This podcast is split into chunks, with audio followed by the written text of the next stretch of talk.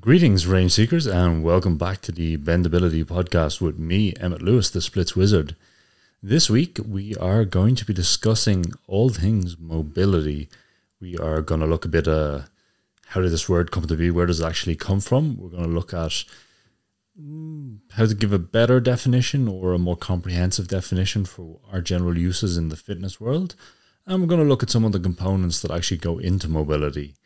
So, the first kind of thing for myself is kind of story time, I suppose, is when I was first working as a coach, going back about 10 years now at this stage, I was, uh, you know, transitioned from working a coach in circus and gymnastics and these kind of background and was coaching more in fitness. And I was beginning, I was coinciding with the rise of CrossFit and these kind of things.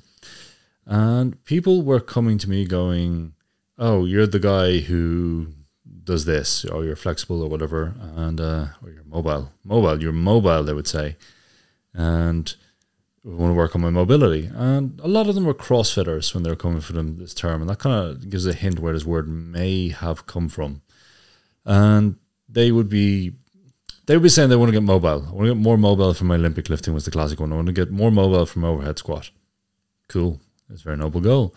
Uh, so I'd help them. But when I was looking at them, I was like thinking, oh, they're saying mobility, but what we're doing here is flexibility training. We are working on strength and range of motion, uh, static positions, and you know identifying weak links wherever it needs to be stretched, uh, giving the appropriate intervention, and then uh, putting it all together.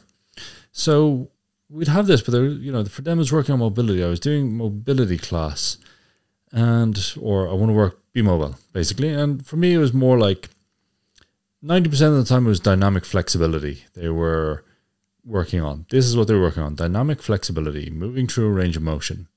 And then we would assess that, blah.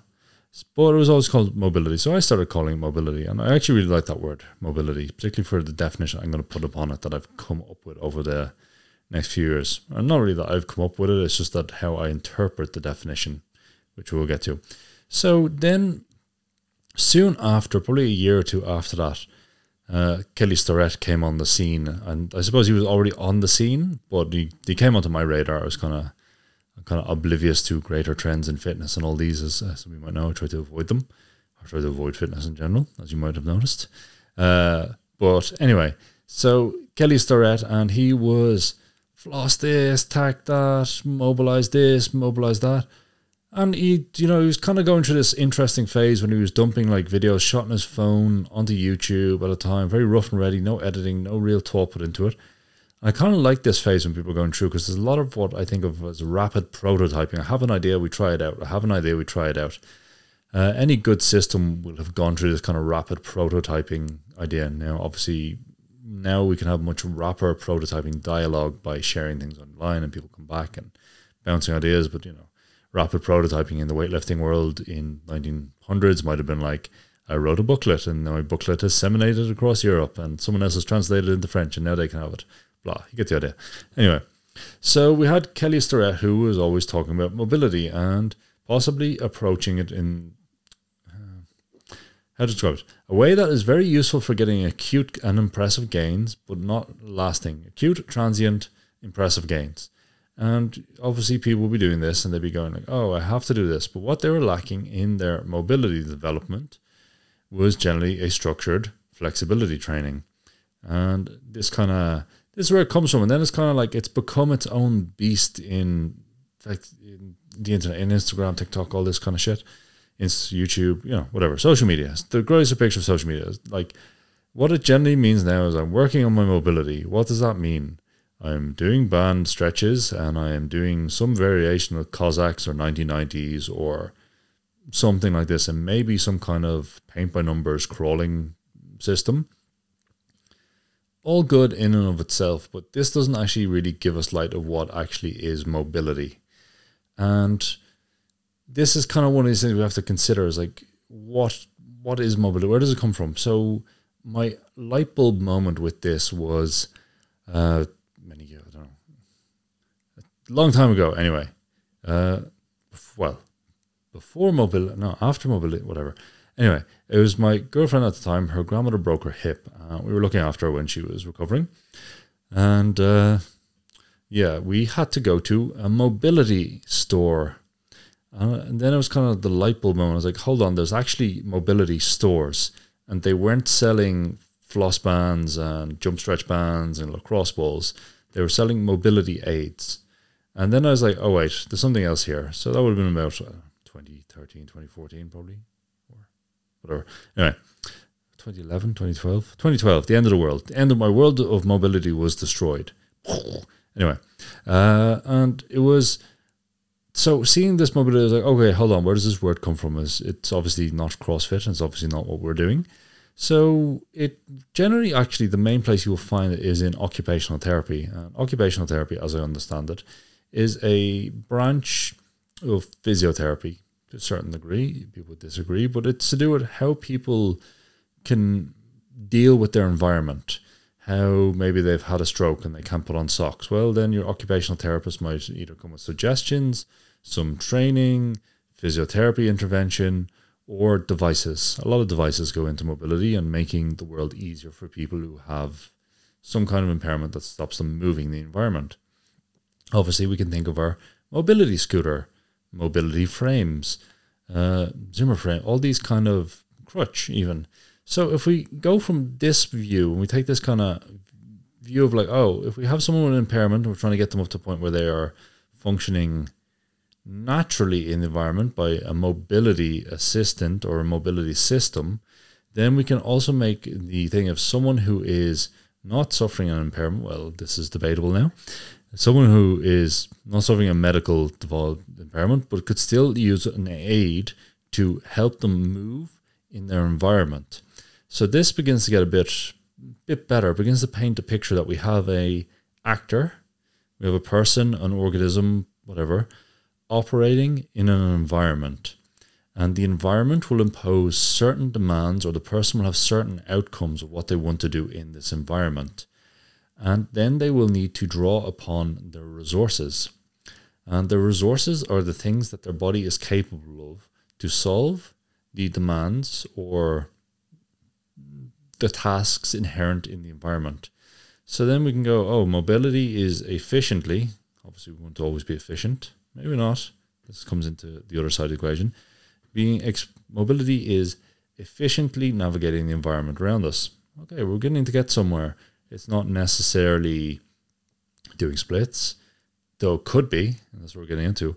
Now, for me, I also add in the term expressively because one, I want to be able to move efficiently and expressively in my environment because at the end of the day, my physique and my body form an essential part of my communication structure, the language of gesture. Now, for myself, who comes from an arts background and enjoys these arts, and also I prefer, certain degree, I prefer coaching, you know, artists and circus people and dancers, contortionists, whatever, than I do athletes. Not that I don't, but it is it is my preference. And to be able to use your body expressively is part of this mobility because that is part of the challenge of the environment. So for me, we have this definition for what we use in the modern methods of mobility is the modern methods of developing a body that is capable of efficiently and expressively navigating the tasks inherent in their environment to achieve the desired outcomes. Following? Good. So when we look at this ability to navigate the environment, then we can begin to break down what is actually mobility into three slash four components. Our first component is strength. We need strength to a certain degree. Other people would say, let's say they're all equally as important. I'll just start with saying strength, but people would argue range of motion is more important. No range, no range of motion to display some strength or do strength training in. Blah. Anyway, or coordination. You've got the range, you have all the strength. Anyway, anyway, so we have strength, coordination, and flexibility. Strength, in terms of navigating environment, comes in three three rough categories. It comes in the mid range, where we're more familiar with mid range strength, and then it comes in the end ranges, both the end contracted range and the end elongated range. And these will have different challenges and different sets of training modalities to build them. Generally, we will know that if we look at strength training, if we raise the mid range, we also raise the strength at the end ranges. What gets into the the understanding and the misunderstanding in end range strength, which we're going to cover in this whole episode, is we have end range strength training, the end ranges of the range of motion we have currently available, and we have beyond end range training, where we are trying to teach the body to enter and exit safely ranges of motion that are beyond its current capacity. So remember that for the coming podcast. Uh, now, the next one is we have flexibility. We have our different types of flexibility. We're going to do an episode on that as well, but I wanted to set the scene with mobility first. And flexibility can be thought of range of motion displayed in various positions and various joints. So we can think of that. Then we can also think of the strength as applied to range of motion, is our kind of active flexibility. Get that? And then we can think of coordination. Coordination is the ability to use the body, and it also factors in perceptions in the environment. So it can be an internal perception. It's like, oh, my toes are pointed. And you think, yes, my toes are really pointed. And then you look at the video and your toes aren't pointed. Anyone who does handstands or aerial or ballet will know this. At the same time, we can also think of the external perception of like, oh, there's a ball thrown at me and then I need to dodge the ball in some way. I will draw my resources, my strength. I will jump over the ball. I'm very strong, very powerful. I can jump over the ball. I'm very flexible. I will drop into a split and come back up. Different ways to solve the challenges in the environment based on the rapid perceptions. I had a very interesting direct lesson in this idea, what I'm talking about, uh, quite recently. That uh, for those you don't know, I live on a petting zoo. I have uh, got some horses, we've got some pigs, we've got some sheep, and we were in we are in one of our fields, and the the pigs were up in one of the fields, but they seen us in it. They can get into the other field, so they came over and they're very friendly, but they're big and they're fucking scary. Pig pigs are scary and hairy. They're very hairy and very scary, uh, very friendly, very personable. These pigs, but uh, so we're in the field uh, with three girls. Uh, all the girls would have been about the same height weight, and all of them had a very different training background. Uh, some of them were slightly more flexible, some were slightly stronger, and other stuff. So they seen the pigs coming towards them, a perception of a threat in the environment, and they decided to exit the field while I was trying to stop the pigs coming in. So I was holding them back, and they all ran at the gate. And we know these farm gates for a field that has the slatted bars, kind of horizontal bars going across. Uh, every girl who approached it went over based differently on the resources they had available. And this is coordination as well. So one girl basically stepped through the bar and done a Cossack squat or classic side to side Cossack squat with a hip hinge kind of motion and flowed gracefully through it. Another girl who was possibly as flexible but more explosive uh, vaulted it, kind of like a step vault in parkour, up and over, legs went up like a step vault or is it teep vault? I can't remember. Some parkour when you grab on and both legs go over to the side. Anyway, uh, pass through a kind of squat position. And then one of the other girls kind of scaled it and got to the top, then jumped off and rolled. So we have these three almost equivalent people, not quite, but almost. Each one drew differently on the resources to solve the efficient challenge of getting through the gate before the pigs eat them. So we can see that we have these resources that can be combined and used in different ways one person doing closed chain flexibility, one person doing open chain dynamic flexibility, one person choosing not to use flexibility. So, what we are thinking about in mobility is that if we can take a snapshot of a person, we can isolate the resources they're lacking, and in the subset, we can then stage a proper intervention that will increase their mobility. So, we can think about, say, coordination.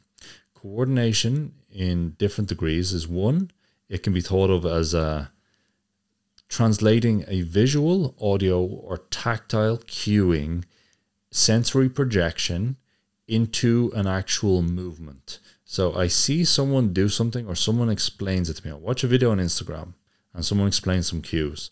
I then go and try and replicate that movement as best I can and hopefully it works. And then you look at yourself and go, oh, did my sensory map match my projection and what I thought that movement should feel like? Oh no, we have a decrement between the sensory map and the movement ability, and they are not the same. So we need to get them to overlap more. This can come in terms of, particularly when we're thinking about, say, art forms or artistic endeavors, pole dance, or things like, oh, I think my leg is straight and I think I'm in my big split. But no, when I look at the video, my big split and my rainbow Marchenko is not as aesthetic looking as I wanted. So then I have to go and scan my map when I'm doing the movement and think, oh, my knee wasn't fully extended last time. Focus on the knee. This is when we can begin to build uh, what I think I'm doing, what I'm actually doing, and then what they begin to begin to coincide. This is the internal side of the coordination. The external side of the coordination involves the perception of what is going on in the environment. The pigs are running after me. I have a fence. I need to, I've perceived that getting through the gap of the fence is possible to me. How do I solve the problem? Do I dive roll? Do I step through and do a split? These things. So by raising the mobility, so let's say we took this person who stepped through the fence, and I know them, they're not super explosive, they're not super strong on their legs.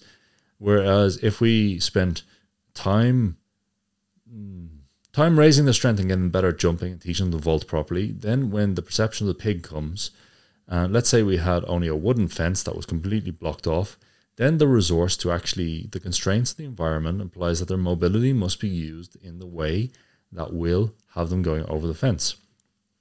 So hopefully you're following along with me now and showing how we have these different components we can break down of strength, coordination, flexibility into their separate components. We can assess these separate components, raise them up, and by raising up a separate component, let's say I'm super flexible, but I can't lift my leg. I can do splits, do massive oversplit, but I can't lift my leg past 90 degrees. Well, then the person for their active flexibility resource is quite low. We train that, we get it up. Oh, then we put them in their environment that requires the task to be fulfilled. In tasks can be answered in many different ways by drawing on the resources and combining them. This is what gives us our mobility. It's a hybrid, uh, hybrid quantity based around these three main capacities. The other capacity we could say that belongs in there is endurance, the ability, work capacity, or the ability to express our range of motion over a long period of time. I'd argue, for most intents and purposes, that endurance is a subfactor of strength, and it's I'd say not know, so factor, I'd say work capacity is the foundation of strength or developing strength. It's like, oh, if I build my work capacity, I have a good base to build strength upon. Can debate around that. Obviously, when it gets into endurance events, but no one is doing Cossack walk 10Ks. So maybe you could.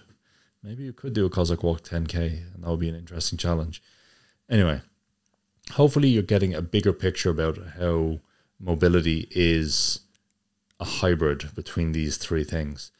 The next kind of thing is like how we approach this in the modern methods of mobility is at the moment in public facing, unless you're training directly with me, is we're just looking at mainly the flexibility and the range of motion as well as the coordination side of things, getting you better at the software using.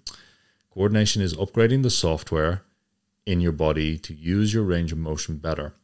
This is one of the things, the big factors in people think is like, oh, I need to develop my flexibility. I was like, well, actually, maybe there's a lot of flexibility in there and you just don't know how to use it. And by training your coordination, training your body, and giving it the options for coordination and ease of movement, then your range of motion will increase.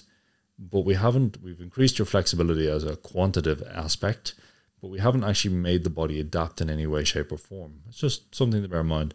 Same with strength training. Oh, I want to throw a ball higher. I want to use work on my strength power Oh, throw the ball, throw the ball. Give someone a target. Oh, they'll throw better.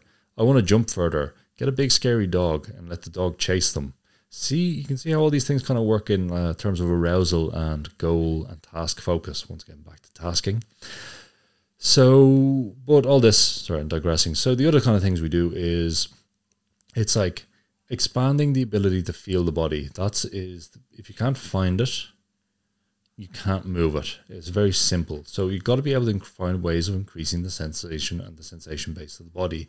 This is once again, this is where static flexibility plays in. We can give someone a static stretch, let them hold it, and let them experience what it actually feels. Oh, we feel it. Oh, wow, I have a feeling what it feels like when my quad is in this position. Now I will try replicate that position, something more complicated. Ah, the coordination aspect of things. So you can see these quantities also tie in in terms of like training effect and training magnitude and how we can get increasing one will increase the other. So that's kind of broad overview of how I would define mobility and how I would put it into practice and how we might look at it practically. Uh, that's going to wrap it up there. I would like to say, first off, thank you for all the people, all the kind words and comments I got over the last week with the first episode. I really appreciate them. It really does make my day. Uh, even if I didn't reply to you, I did read everything. I have something framed. For those of you who sent questions in, uh, the questions are all coming in on basically Teams, so I'm going to group them together on uh, Teams. So I mightn't answer your question directly, directly, but I will cover it. Hopefully, so I'll use it as the the script for the show, basically. Uh, other than that, if you want to ask me some questions, you can either put them on the YouTube comments, you can DM them to me on Instagram. Uh, if whatever app you're using does reviews and other stuff, uh, leave me a review. It's really useful. Uh, what else? Yeah, like, subscribe, all these kind of things. It's it's one of those things they say. Oh, yeah, I don't like asking for it, but it's actually it turns out it's actually super super useful. Uh, other than that, next week's episode we're going to be doing our first book review. Uh, so yeah, we're going to be doing all going to plan the most in-depth review of stretching scientifically uh, by Thomas Kurz. So grab a copy of that and you can follow along with the next one. Uh, other than that, I've been the Splits Wizard. You've been great. Uh, we will speak again next week.